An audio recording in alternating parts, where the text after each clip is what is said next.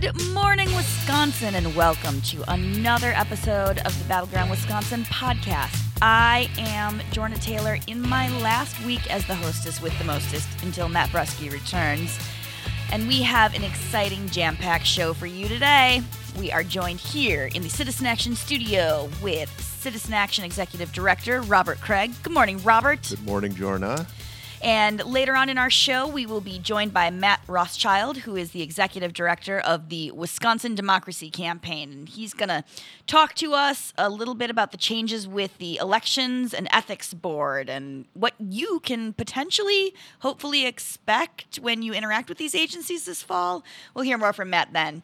Uh, but we're also going to we're going to talk some presidential politics. Uh, we're going to talk about some of our favorite state agencies like our good friends at WEDC, and we're going to let you know what we're doing this weekend because we're pretty exciting people if you haven't noticed by now. But let's kick this off with one of our favorite people uh, here on the Battleground Wisconsin podcast, and that is his orangeness, Mr. Donald oh, Trump. I thought you were going to say Brian. Oh, Brian Wooldridge is one of my favorites.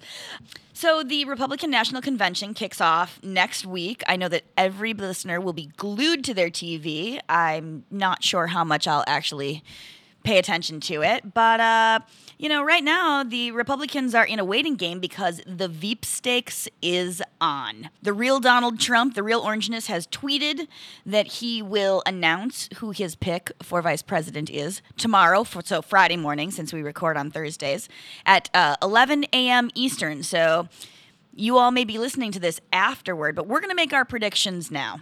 So far, we've got four in the running that that I have read about. Um, Mike Pence, the governor of Indiana, has been getting some serious face time. Former Speaker Newt Gingrich has also somehow arisen from the dead to be part of this mix, making some good contracts with his orangeness.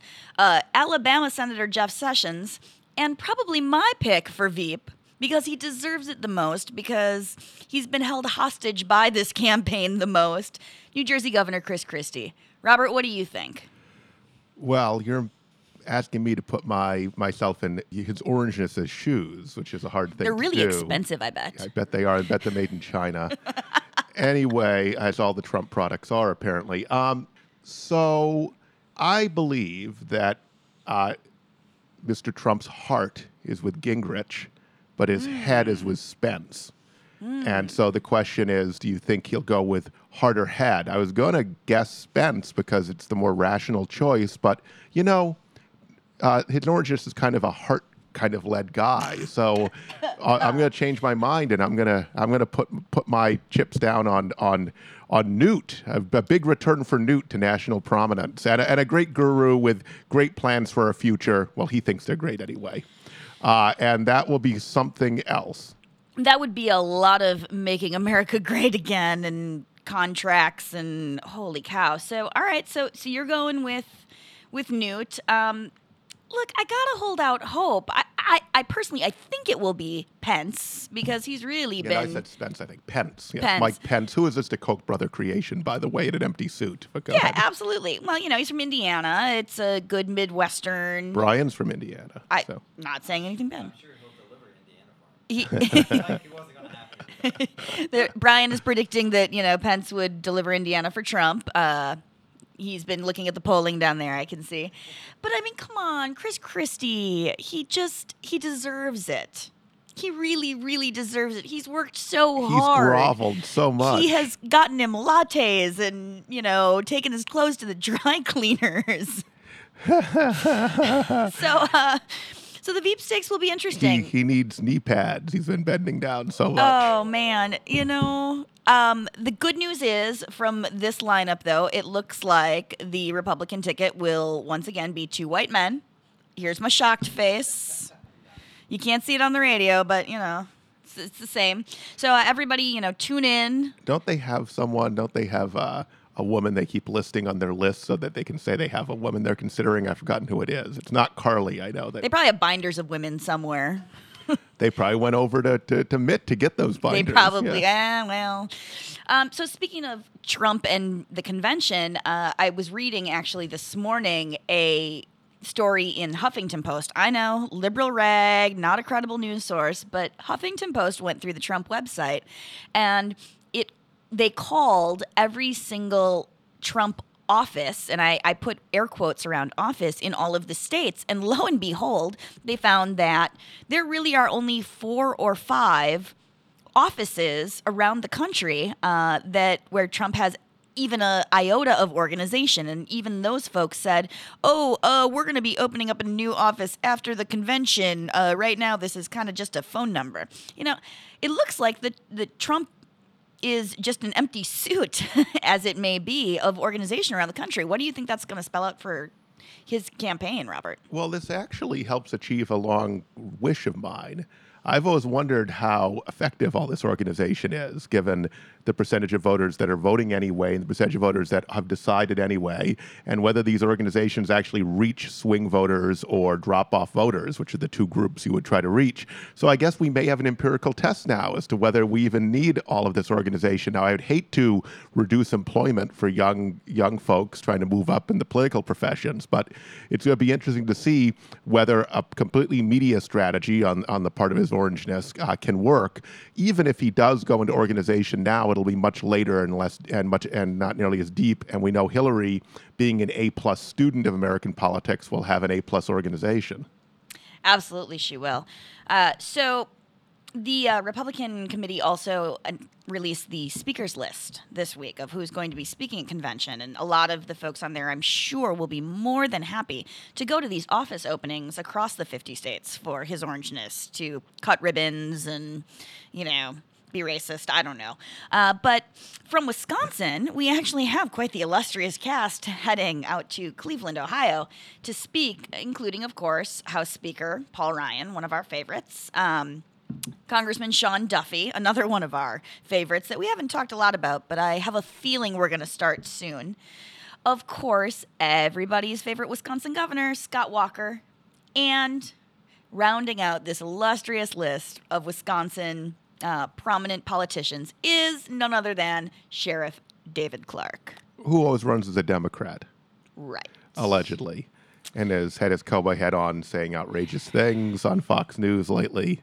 Uh, so, yes, he's an embarrassment to the Milwaukee area. So it's going to be great, Jorna. You're going to get your popcorn out Oh, and be watching all these speeches. Absolutely. I'll just be there for the comments. um, so, so Rob, Robert, we were talking a little bit before the show about Paul Ryan because we like to talk about Paul Ryan, and it'll be interesting to see how he sort of tries to take his his unifying his unity plan to convention in contrast with his orangeness's um, screw 'em all sort of plan. And you had some interesting thoughts about the poverty um, plan that Ryan has just released. Well, I've been reading, which I recommend to the listeners, Jane Mayer's excellent book, Dark Money, which is really all about the whole history of the Koch and the right wing billionaire conspiracy, even more broadly than the Kochs. And apparently, their read after the disastrous 2012 election, where they wasted billions of dollars and didn't win the election uh, was that they were losing the middle third of the election, assuming a third is conservative and a third is liberal or collectivist, as they call it, using John Birch Society language, was that the middle third thought they were heartless and thought that we should actually not just ha- let homeless people starve, et cetera, et cetera, and that they needed to show that they cared and to seem a little less ruthless and brutal and, and certainly less greedy. And so, what better than a poverty plan that, that claims it's going to reduce poverty, but is just a bunch of warmed over right wing uh, think tank products that will actually dramatically increase poverty in our country, especially if you stop doing everything we're, we're already doing and we implemented over the last 50 years. So just remember that the, when you think about this, there's a reason that they're trying to take on liberal policy, at least topic areas like we care about poverty it's because it's part of their whole read on on why they're losing and how they can make sure they take over the country with their money Are you trying to claim that this is not a plan actually based out of compassion for people, for working people?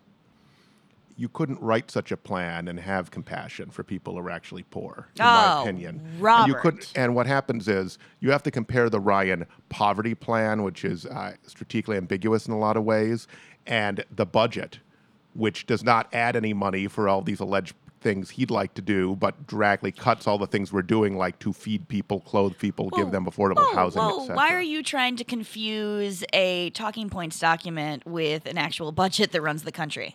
Well, I'm saying that Mr. Ryan also has been introducing our budgets, Uh-huh. which do not fund anything that would actually reduce poverty. Those but are two would separate dramatically things. increase poverty, right?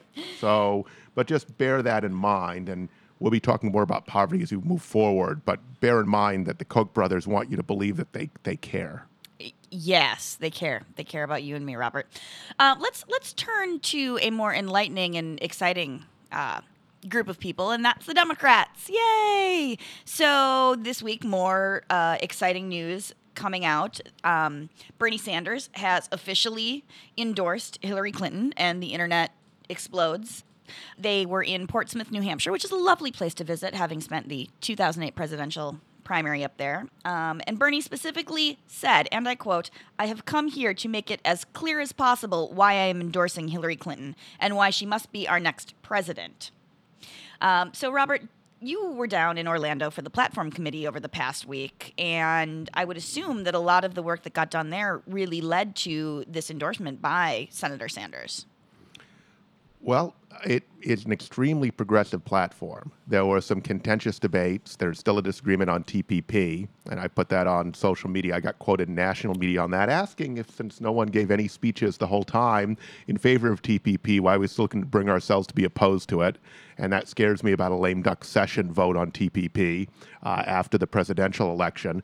Uh, I think that's the major outstanding issue. There were uh, there, are a couple uh, other ones, but in general, there is an, this is an amazing platform. It's an amazing platform on healthcare. In fact, I even got an amendment in that uh, makes it possible for states to do Medicare for all or single payer.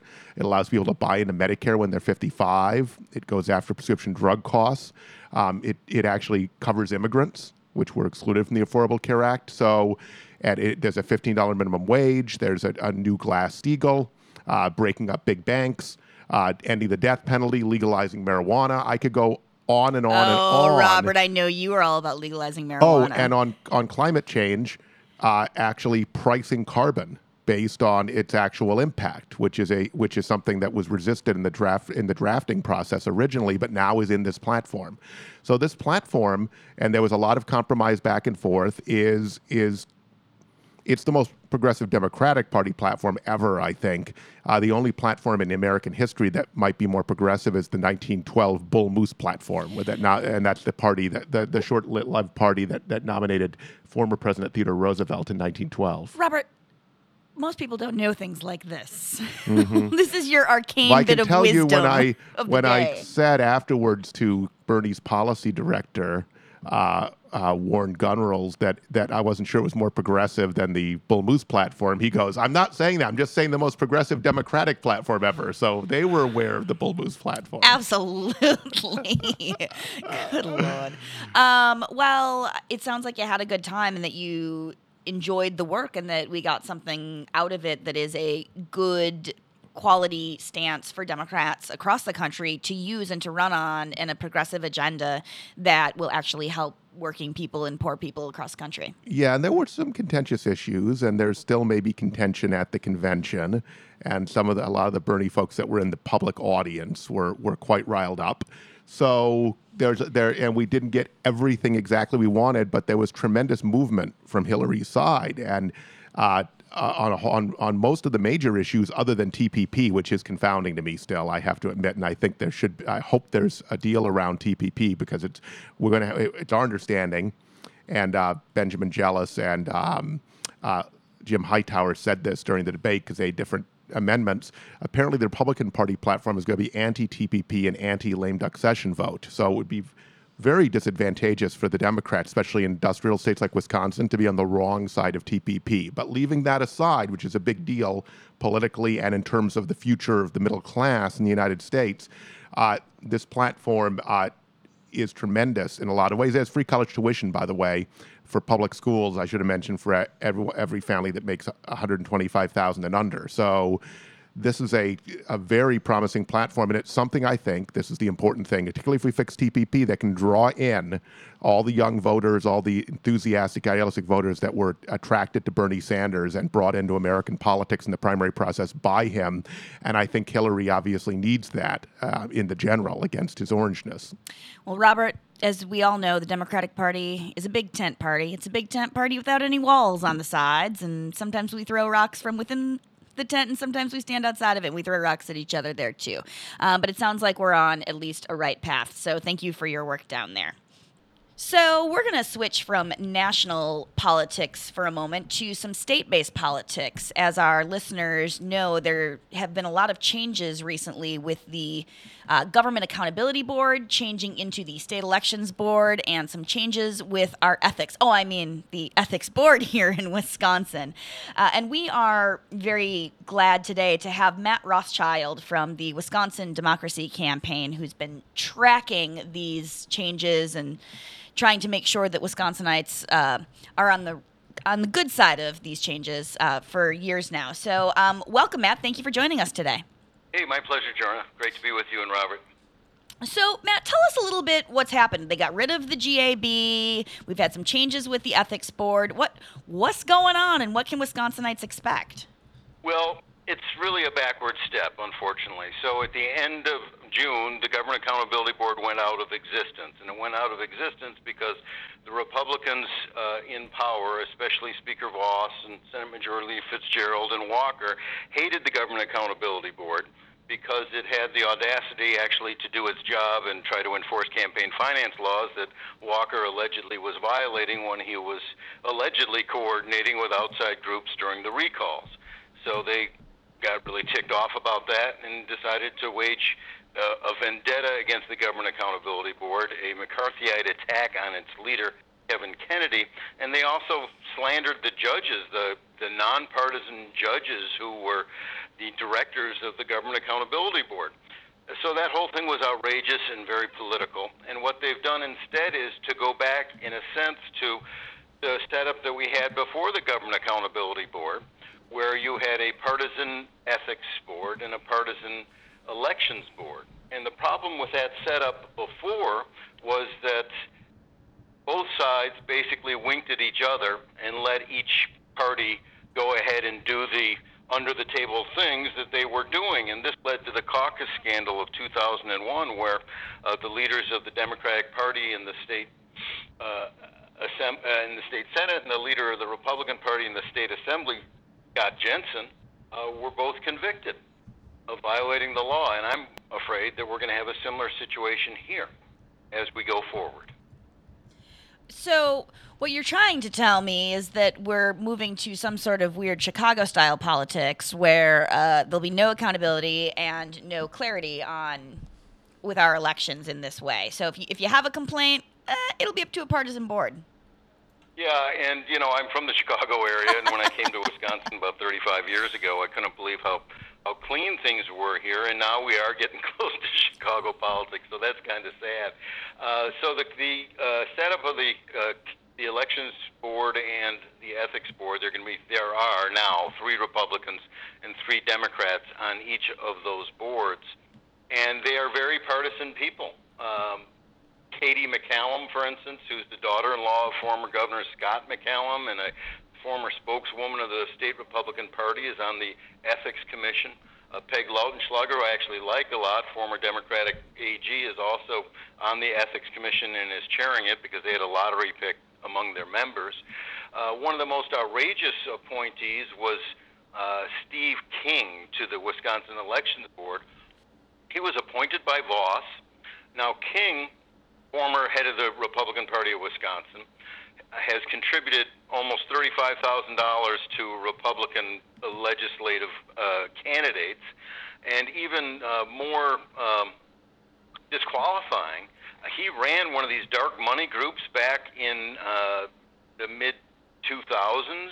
Uh, one of these dark money groups called Coalition for America's Families, and they raised about a million dollars to support uh, the Republicans uh, in races, and even worse, they uh, were behind the amendment to ban gay marriage, and they weren't telling us where their money was coming or coming from or anything.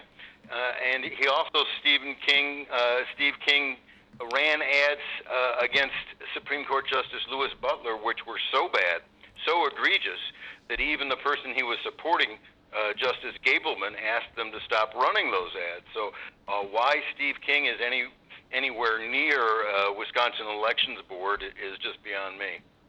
Matt, thanks for joining us. This is Robert. I'm wondering if, and you're you're a longtime observer of these things. Do you think there is any uh, weight to the argument that election commissions are partisan anyway, and therefore we should just admit that and have uh, clear partisans on it? Uh, what is your reaction to that kind that kind of position? Well, I thought that was a false argument. It was an argument we heard a lot from Speaker Vos and from Walker and from Fitzgerald. Actually, the Government Accountability Board was about as nonpartisan a board as you're going to find, especially with those judges who were overseeing the board. And actually, some of the judges that they were criticizing so badly were were former Republican Party uh, officials, but they'd been judges for a long, long time, had distinguished careers, and had acted, you know, kind of above the political fray, and took their responsibilities very seriously when they were on the on the government accountability board. And here, what we have now is people who are just real uh, explicit partisans who've given uh, tens of thousands, in one case, more than a hundred thousand dollars to candidates from one party, and uh, some are, are, you know, former legislators, and it's just it's it's so different now. This is so much more partisan than even the allegations of the partisanship of the Government Accountability Board. Uh, this is just blatant partisanship, and it's a 3 3 tie either way. And so it seems very unlikely that there's going to be any any actions brought because the, if it's uh, an allegation against the Democrat, the Democrats are going to say forget about it. If it's an allegation against the Republicans, the Republicans of the board are going to say you know go jump in the lake.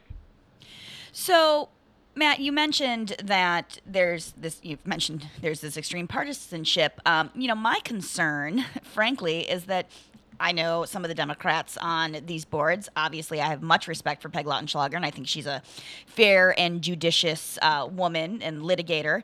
Um, I'm also a huge fan of Ann Jacobs, who is on the elections board as one of the Democratic appointees, who has been working for years and years on nonpartisan election protection.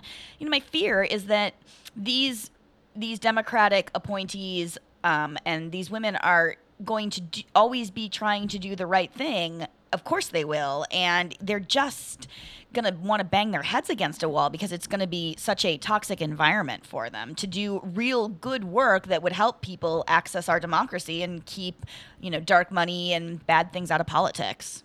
You know, it's funny you mentioned that, Jorna, because uh, I was at a, a gathering where Peg Lautenschlager's name came up in her appointment to the Ethics Commission, and I leaned over next to the person who was sitting right beside me and said, you know, I wouldn't have taken that job for a million dollars because uh, I do think they're going to be stymied. Uh, they're going to be stymied by the partisanship.